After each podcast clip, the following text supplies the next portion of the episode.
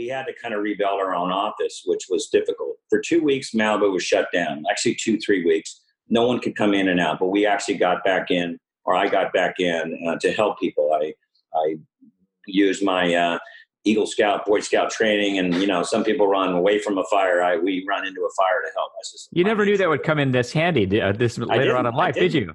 I, I, didn't. I mean, you just kind of jumped to action to say, no, no, people need help, and so many others did this. They took boats and surfboards, and they, even though there was a cordon from the sheriffs and they closed off all points of entry, people were paddling in and kayaking in and and and, and, and trying to get in any other way. So we we got in immediately the, the hours after the fire and so we just did the help. I mean, we bought generators, we bought help, we bought food, we bought anything we can to kind of bring in and kind of immediately help people because that's what you needed. People didn't have internet service, they didn't have anything. We don't even know what the conditions were. And they were bad, really bad. Welcome to My Company Story. It's a show by business owners about business owners. I'm your host, Don Burdge. In each episode, we'll explore the challenges business owners face and how they've overcome them.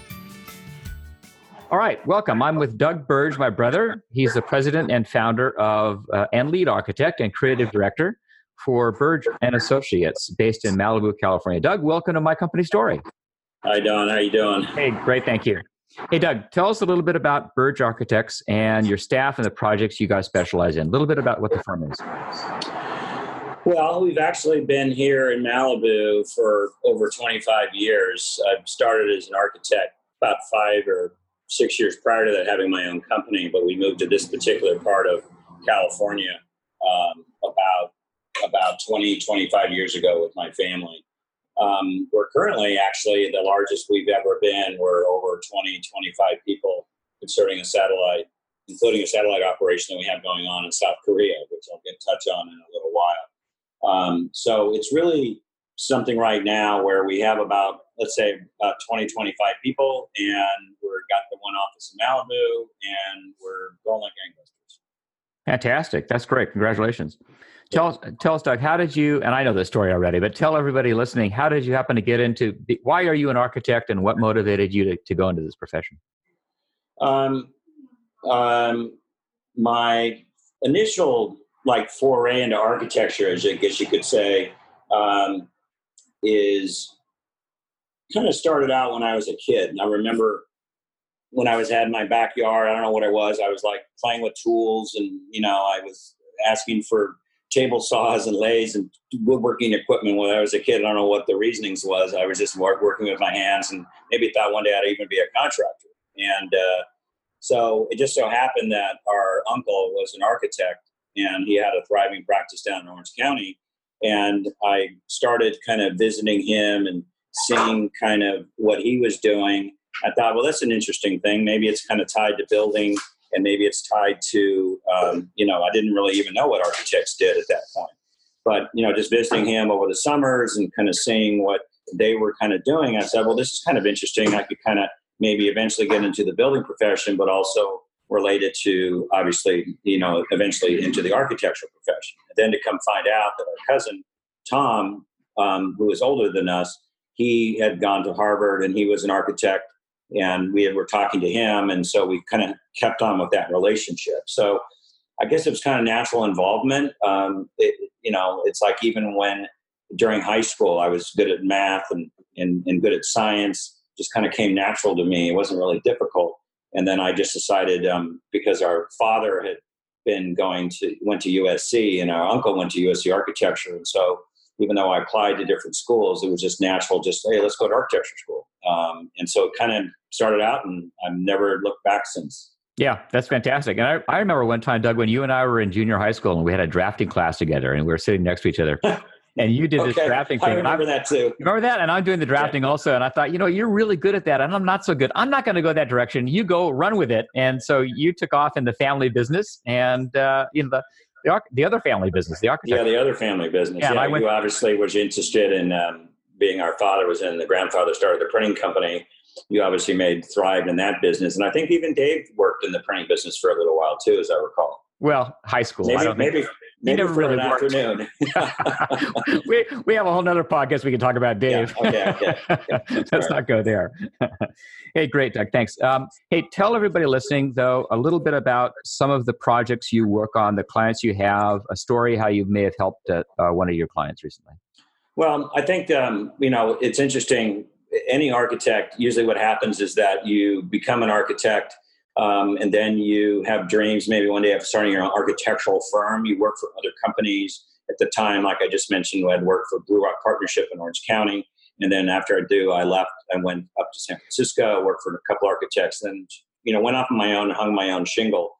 You know, almost around the same time I was married in 1988, and so um, looking the firm and looking what we did, uh, you know, you start out as a young architect, you're having contacts and you're you're usually doing residential. You're doing residential projects because you kind of know people. Hey, I got a house I want to do, or friend, and you know, my friends really kind of got me really going um, on doing residential architecture. So I kind of stuck with that. I, I you have to have a certain personality to deal with. Like typically, there's housewives and homeowners and husbands and you feel like half the time you're a marriage counselor. And, and a lot of architects they just don't have the stomach for that. They don't want to deal with homeowners and they don't want to deal with you know dealing with details of picking out someone or someone's closet. But i liked it. I, I might think my personality enjoyed and had a, a decorum in a, in a way with talking to residential clients. So that was natural for me to continue and do residential work and between cabo san lucas and sun valley idaho and Montana in the West. I mean, I've been doing residential, high end residential work, you know, for almost 30 years. And then when I moved to Malibu, we just became known as the firm here that you would go to for any project. And so then we started doing hotels and restaurants and shopping centers and retail centers. And it was mostly like, okay, well, I've never done one, but I could probably do one. And then what was interesting about that type of architecture, it was I always said, okay, well, let's design a shopping center. It doesn't feel like a shopping center, but it feels like your home. And you just happen to have a bunch of stores in your home, and you had a great restaurant in your home, and you had like a, a great backyard where you could hang out with your friends. But then, so you design that shopping center to feel like you're at home. And so, my residential, I guess, qualifications and experience allowed me to move into the commercial sector, but make things feel like you're at home. And that's also something that we've done with our um, hotel work. We actually made our hotels feel like, hey, and you think about it, the best hotels that anybody has gone to, any of us, is like when you just go to a place and you say, oh, this feels awesome. It feels like, okay, I'm home. I wish my home felt like this. And then that's the great hotels are feeling more like a resident. So that kind of blended into that. And so we were doing that type of work. That's Um, cool. Yeah. And it's exciting because it's, to me, it's all related. It's all related. It's not like a different thing. No, it is all related. Tell us a story. Can you give us a specific example or a story of a client that you had and how you and your team were successful in in providing them what they were looking for and, and creating their vision? Well, I mean, we've had so many great clients over the years, um, and in a lot of cases of architecture, you you hope you have repeat clients. You know, you might do a house for them, kind of forget about them, and, and maybe they they, uh, they they themselves have gone and, and grown in their company, and then they call you back ten years later and says, "Hey, I just moved to Wyoming and I want to build a, a ranch home," and so you're happy to make clients early, and that's even a, something you, you try to do. I tell young architects is that even though you may think it's a dumb little job in the beginning, that you never know about that guy. He could become super successful. Right. So don't don't- don't underestimate the power of your potential clients. And you've Um, had some very successful clients, I know, some very big names. Yeah, if we we've had some it or not. great. I mean, being here in Malibu, we had our fair share of celebrity clients, and we worked with a number of them, from you know Barbra Streisand and Matthew McConaughey to Pierce Brosnan, and and, and heads of corporations and billionaires and millionaires, et cetera, et cetera. But to me, the more I, I guess you say my better clients are really the ones that that are, are I say the old you know the old adage you know the ma and pa's. I mean the the people that you know work hard and they pay the mortgages and, they you know they they really appreciate you know they, they're hiring architect hopefully have design and maybe something they can't do and they appreciate us the most. So I, I look at those types of clients and say what can i give them that maybe that not like money can't buy but, but that i can provide a better service to them? And i'm going to give an example. So we had our major fire event here almost a year now. It was in november of last year of 2018 from that we have a whole nother group of clients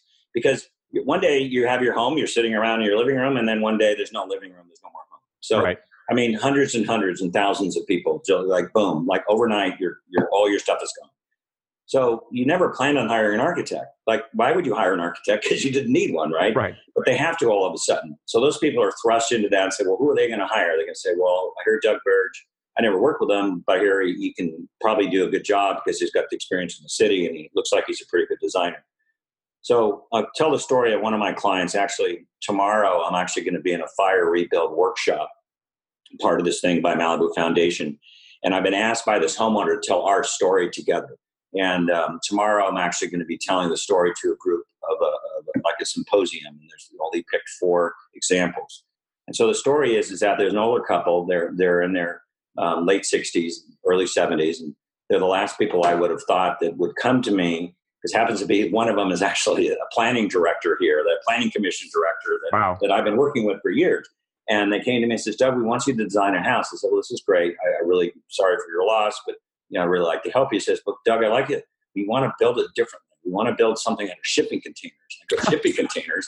What do you mean? And they go, well, no, you know, those shipping containers, they're, they're kind of in right now and you can, you know, they're, I hear they're by cost. I mean, because these people didn't have like a lot of money, but they had a, a budget, a little bit of a budget. I said, okay, let's do this. So, you know, this is a project that I never done a house out of shipping containers. Right. And, and, and it's kind of born not just shipping containers, but we're working with prefab building components now. We're working more resilient practices. We've got other businesses we've started, you know, just to help people from the fires.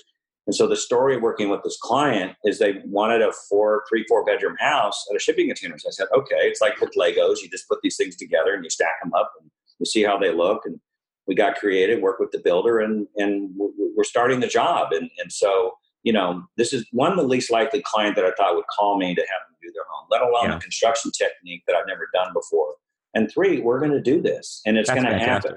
That's great. So, I mean, it's just it was born and bred out of a tragedy, but out of every tragedy, hopefully, it can come hope, and from hope, you can come into something that you can eventually, you know, become a, a grace and a, and a feeling of, of completeness and, yeah. and finality. And so, um, I'm really happy to work with this couple. That's a great story, Doug. Good. That, thanks for sharing that. That's really inspirational. Speaking of the Malibu fires, I mean, tell us a little bit about the. Ch- I, I ask every uh, business owner that comes on this program the challenges that you've faced and how you've overcome them. So tell us about that fire. I know it devastated you guys and how you overcame that tragedy. Well, yeah, I mean, it hit close to home. Um, we do live here in Malibu, um, so the fire skirted our home, and our neighbor actually saved our home and our home, our neighbors, and so we were very thankful of that. Even though we had smoke damage, everyone had smoke damage.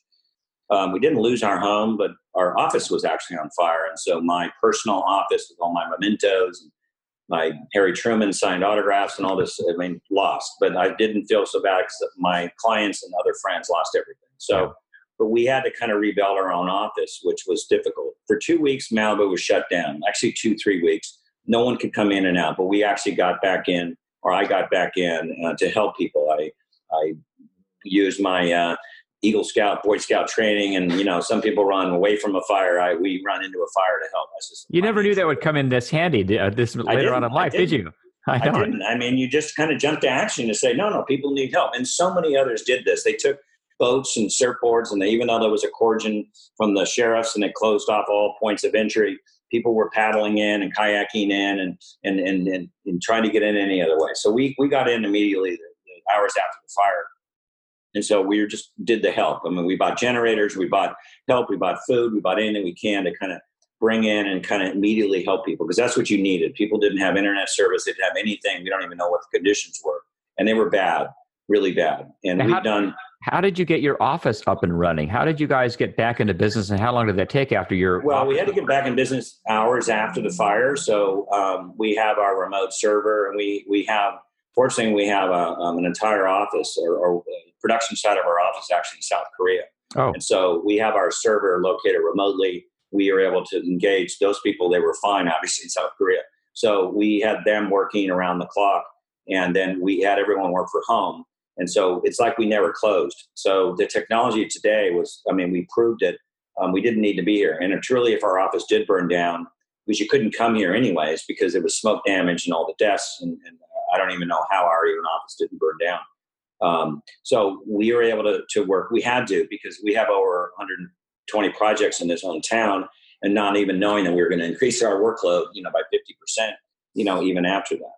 So yeah. we, we had to do that. And then, so you immediately, like in any triage situation, you have to, okay, where do we need the help? And fortunately, no one had, very minimal people died or became with the fire, but there was a lot of behind the scenes that had to happen. So immediately we went and worked with the head of the city council and the mayor and I was with them. And then we, we kind of like just, you kind of figure out who needs to do what immediately. And so we were part of this core team that we kind of got things established. Eventually, so many other volunteers, you can't even name them, you know, we're just helping out. Yeah. And really because of that, you know, you, you just learn and that's just the nature. I mean, we were fortunate, you and I growing up and having an incredible scouting experience. And we had a Marine, you know, a guy that was just like trained us, you know, is, is, what, 13 year olds or 10 year olds. Right. Gizmo. Scoutmaster Gizmo. Yeah. Master Gizmo to train us, you know, almost like Marines. And we had that mentality. No, no, no, no, no. This is what you need to do. So yeah. we just have that in our blood. And I, I'm only going to 100% attribute it to our incredible scout leader yep. and experience that we had because it just proved that we can kind of do anything and just help people first, then figure out how to to maybe enact new businesses and other things. And it, that's kind of born out of what we're doing now. Yeah. And that's what's so interesting what we're doing now. I'm working more now than i've ever worked but i'm so alive. I, I get up as you know early at 5 a.m and i just start my pencil just starts i can't stop moving fast enough. Yeah that's cool. Um, and so it's really amazing in that effect yeah, you love what you're doing. Well, that's a great story, Doug. Thanks for sharing that. What advice would you give to other business owners about that kind of emergency preparation? I mean, did you did you in the back of your mind know that okay, we need to be offsite, we need to do these things because uh, this may be a danger at one point in time, or was it just lucky that you happen to have uh, an outfit in Korea that you could move to and all of that, or was there something in the back of your mind that said, you know, maybe we should do some sort of planning? I mean, tell me about that. Was it conscious or unconscious that it worked out that way? Well, what's interesting is that if you think about it, everyone's waiting for the next big earthquake, right? I mean, right. you don't know when a, you can a fire is coming, but you can maybe prepare for that a little bit more. That earthquake that supposedly, and we've all lived through a couple bad ones, but everyone's talking about that, and they talk about okay, you have to have emergency preparedness. And most people relate emergency preparedness to your family and your home, but they don't ever relate it to your business. Right. And you know, we have a family. We we call it a family of our business here. That could be during the day. It could be any time it could hit and are we prepared in our business not just our homes? Because homes okay do we have enough water? Do we what do we do? Do we need a generator? So we're just you know and uh, we're trying to teach clients that. There will be power outages they're going to shut down power here. They're not going to be without cell service for days. They already announced this. It's going to happen. Mm-hmm. but we have to be now more prepared. So we're training our clients to be more prepared. We're trying to create things in their houses that we never thought about doing before. Not just for earthquakes but for fires and for other perils um, that that may come our way. So it's just another layer of, of, of I guess, of design and and and uh, and, and, factoring in um, when we're doing a project. And you know, clients again, most of them are still shell shocked. They, they can't believe they lost all their stuff. But you know, most of them have a great attitude to rebuild. And my job is to come up, try to think of everything, you yep. know, and see see what I can do that don't necessarily cost major cost things, you know, but just anything that makes just some common sense stuff. Like, what's an example of that? Well, I mean, there would be like um, the main thing was water storage. Okay, mm-hmm. so you know, people were at their house. A lot of people stayed, and and they went to. They're not just fighting and saving their own house, but they would just run to the neighbor's house. Like people, there was no literally, literally no fences because people wanted to save whatever they could. Right. People stayed back but then they're hosing down a house and the water ran out. So mm-hmm. they're, they're, they're, they saw themselves in front of their eyes. They couldn't do nothing. They were using shovels with dirt and they couldn't put out their neighbors' houses. They wish they could have saved them with a little bit of water. So we're doing easy things. We're saying, okay, you're going to put the pump in your pool for sure if you have a pool. You're going to maybe do now, it's not expensive, a cistern, which is basically under your garage. You're going to make a water tank. We did right. all what we do work in Cabo and Mexico cisterns are a way of life. There's a water storage. And so you're going to just create more. I mean, our step family, uh, brothers, you know, Kurt and Brad, you know, saved their home in La Costa after the La Costa fire in 93. That's right. And jumping into oil can, I mean, jumping into cans filled with water, you know, as the fire game. Too. It's incredible story. I'm going to go like that. You know, yeah. it's like, okay, are you going to risk your life to save your house? Hopefully not. Yeah. But it's, it's a, it's a crazy thing. So anyways, there's easy things to you can do. Um, it, it's like people, think about it, I mean, and I kept relating the stories like when when you and I are making a campfire. Like, hey, what do you, how do you build a campfire? You have to start out. You have to get some twigs and some things for kindling, right? Right. And then 'cause you can't just light a log, right? So you have to get the kindling. So what happened in this Malibu fire is that it's because of this kindling, which is like your outdoor furniture and your pillows that were just near your house. You didn't know what to do. You had to just leave. That was your kindling. Mhm. So that kindling then started and got your trellis on fire. It got hot enough then to light your house on fire. So Right. That we, we we have so much kindling around our our structures that you, you know we the fire had no choice but to burn Right. your house down. Get rid of the So- kindling and get rid of the fire. Yep. Yeah, exactly. Because you can't just light a log. Yeah. You, know, you, Yeah. you have to you have to have the kindling. So Yep. that that example, people can kind of understand that. Said, yeah, you're right, Doug. I mean, all my outdoor furniture started this and that, and that's how my own office started on fire. Right. Same reason. Right. Wonderful. Say, Doug, tell us about if someone want to get a hold of you, what's the best way to do that? Well, nowadays, I mean, besides my cell phone, you know, 310-918-5916, most people don't like to give out their cell phones, but I'm used to it. I, I work all weekends and all the time of the day. Um, it's it's Doug at buaia.com, but more importantly, our website is buaia.com. Um, and so that's usually the best way um, for now. We're here in Malibu and we're hopefully be here for a while.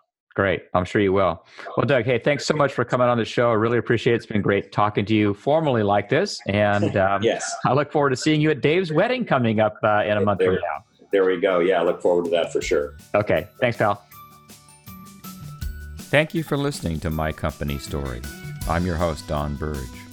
If you liked what you heard, please leave us a comment and subscribe to hear more of My Company Story on iTunes or wherever you listen to your podcasts. You can also follow us on Facebook, Twitter, and YouTube.